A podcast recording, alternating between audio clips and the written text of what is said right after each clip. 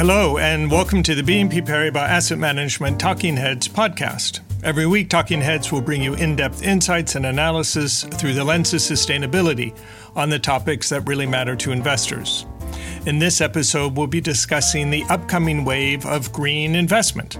I'm Daniel Morris, Chief Market Strategist, and I'm joined by Ed Lees, co head of our Environmental Strategies Group. Welcome, Ed. Good to have you back. Hi, Daniel. Great to see you again. Of course, we know it's been a challenging couple of weeks. We've had, in one sense, perhaps not surprising volatility in the markets. Uh, interest rates have gone up quite a bit in a relatively short period of time. Most everyone expected that that would cause turmoil somewhere, somehow. You just never knew quite exactly when. Well, when seems to be now. Uh, and if there is any surprise, is that it's back in the banking system. Uh, we had naively thought that all of that had been fixed post global financial crisis and new regulation. Evidently, that wasn't quite the case. Nonetheless, if we look at how markets are reacting, I think one thing that's been notable has been the outperformance of growth stocks and, and reversing uh, at least some of the underperformance that we had last year as policy rate expectations went up. So if we look at the uh, investment universe, investment landscape that you deal with, Ed, uh, what has been the impact of the recent turmoil in the banking sector, in markets, in your portfolios, and in your investment universe? Yeah, there's a lot in there to talk about, and you know certainly it is not fun to see a crisis again in the banking sector, just because it's so central to everything we do. And this kicked off, of course, with the Silicon Valley Bank. And as soon as that happened, we immediately went out to our companies, uh, particularly those based in California, but a broader range of companies, just to see did they have any cash at the bank? Did they have any open lines of credit at the bank? And thankfully, the answer was very little. We had one company with about 2% of their cash at the bank, another quoted sort of low single digit percentage. One had a very small portion of a larger credit facility with multiple banks there, but, but it was very small. And of course, that's been been backstopped now anyway. And the bigger issue is really just the tightening and the broad lending standards that's going to come, particularly at these regional banks, and what that's going to mean for accessing capital going forward. And since then, it sort of has spilled over a bit, and we're still working through that. But where does this leave us? I mean, well, clearly the startup tech scene, VC, and private equity companies are going to be a little bit more impacted in the immediate term for how they get capital. But when we look at our names, you know, one of the sectors that was hit the hardest post the announcements was the residential solar market because they have to raise a bunch of money, and typically will do that through asset backed securities. But our checks indicate this area is operating fine fine for the solar companies. Also, their credit position is really good. Uh, you know, their customers don't want to default on these loans because then they would just have to go and pay higher rates to their utilities. So, in fact, credit quality has been really quite strong there. So, the knock on impact here is that the banking issue does make it a bit harder for the Fed to raise rates, and the market is discounting now multiple rate cuts by the year end. And there's still some friction between those expectations from the market and what the Fed is saying. But we expect rates will have to come down, and lower rates should help longer duration growth assets and those companies who need financing. You know, lower rates also influence the market multiple, with lower rates helping to support a higher multiple. So this is very relevant, really, as we try to figure out if the market is already sufficiently pricing in a recession. And a recession, of course, that the steep yield curve is predicted for a while, and that the recent steepening could indicate is about to start. And while it's about how far earnings will ultimately fall, there is historical evidence that equities that have suffered due to rising rates and inflation should recover when rates and inflation peak.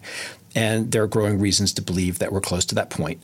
Furthermore, I think if you look at inflation outbreaks from the 1940s through the 1980s, they've tended to recede at a similar pace to their rise, arguing against a uh, prolonged topping here. So, from an outlook perspective, I think if I pull that together, I see more deflation coming. And you know we have some evidence of that today. China's industrial profits came in at down almost 23% versus minus 1.5% expected and down 4% in January. So, you know, this should influence the PPI in China, which tends to lead US CPI. And we have we have a bunch of other indicators that uh, are showing inflation starting to come down. So, if that persists and rates do come down like the market's expecting, I think we could continue to see what you touched on earlier, which is a recovery in growth stocks. So let's dive into a little bit more detail, particularly on the policy front. You've had really uh, significant events over the last year, starting with the U.S. Inflation Reduction Act. That's been followed up by an EU version, if you will. California, as it often does, is following its own path, but uh, is also looking to incentivize more investment in green programs. Can you talk a bit about some of those developments and where the opportunities might be? Absolutely. Let's start off with the U.S. Inflation Reduction Act. Last year was the year of announcements, and this year is the year of enactment. Many in the market have been waiting for clarity from Treasury regarding the implementation of the Act, and we expect that we'll get more clarity between now and the summer. For example, first up is Treasury EV guidance on the Inflation Reduction Act, which we expect will be coming by the end of this month, end of March, so really any day now. And this will provide enhanced certainty for car makers as they evaluate their supply chains. And we might also get some light duty vehicle information as well regarding emissions from the EPA. In this, really, it's battery manufacturing and sourcing guidance that's one of the key areas of focus. This will be interesting, amongst other things, as an example for Ford's partnership with CATL. We should hear about the clean vehicle credit that's known as 30D. Now, will we get a widening of a free trade agreement with flexibility to add new agreements? What percentage will there be on critical mineral extraction and processing requirements? We've already seen a widening of the definition of what qualifies to be an SUV under the credit.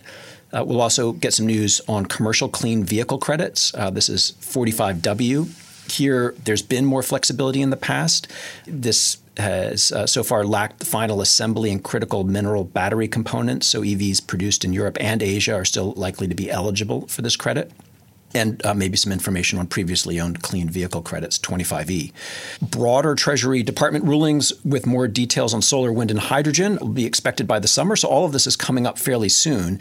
And you know, this is really important because while there's been a lot of excitement over the U.S. Inflation Reduction Act, with over 40 billion of new capital committed to 13 gigawatts of new green energy projects and 20 manufacturing facilities just by December last year, now, in contrast, it's being followed up with thousands of comments submitted to U.S. Treasury and the IRS requesting clarification on how investors can be certain of qualifying for the Act's new and extended tax credits, grants, and programs. And the key job ahead is implementing the laws that were passed. As a reminder, the Inflation Reduction Act, when implemented, could improve projected U.S. emission reductions through 2030 by 10% and increase the clean energy's estimated 40% share of U.S. electricity generation in 2021 to as high as 80% in 2030. So this is a transformational event that will benefit our sectors. That's a lot then going on uh, in the U.S. Certainly, we've seen though that Europe feels it can't stand idly by, and certainly not let European companies go to the U.S. and invest there. So they're trying to uh, modify incentives here. Uh, what's been going on on the European front? Europe needs to respond to ensure that Europe's energy security remains intact by strengthening its domestic supply chains. It's something that is doubly important, you could say, in, in Europe, not just because of climate, but because of the situation with Russia and Ukraine you know, there's been some doubt about how effective this policy support could be, given how bureaucratic things can be, I think. But it looks like it's actually coming together. In some cases where there's a risk of resources being moved from Europe, there appears even to be scope for full matching with the U.S. Inflation Reduction Act, as well as potential for local incentives. But you know, of course, we're going to have to monitor this. But last week, as a starter on March 16th, we received some details this is from the EU Council at a meeting. And Europe is targeting 40% clean energy equipment being sourced locally. For solar, this is a six times increase for local content.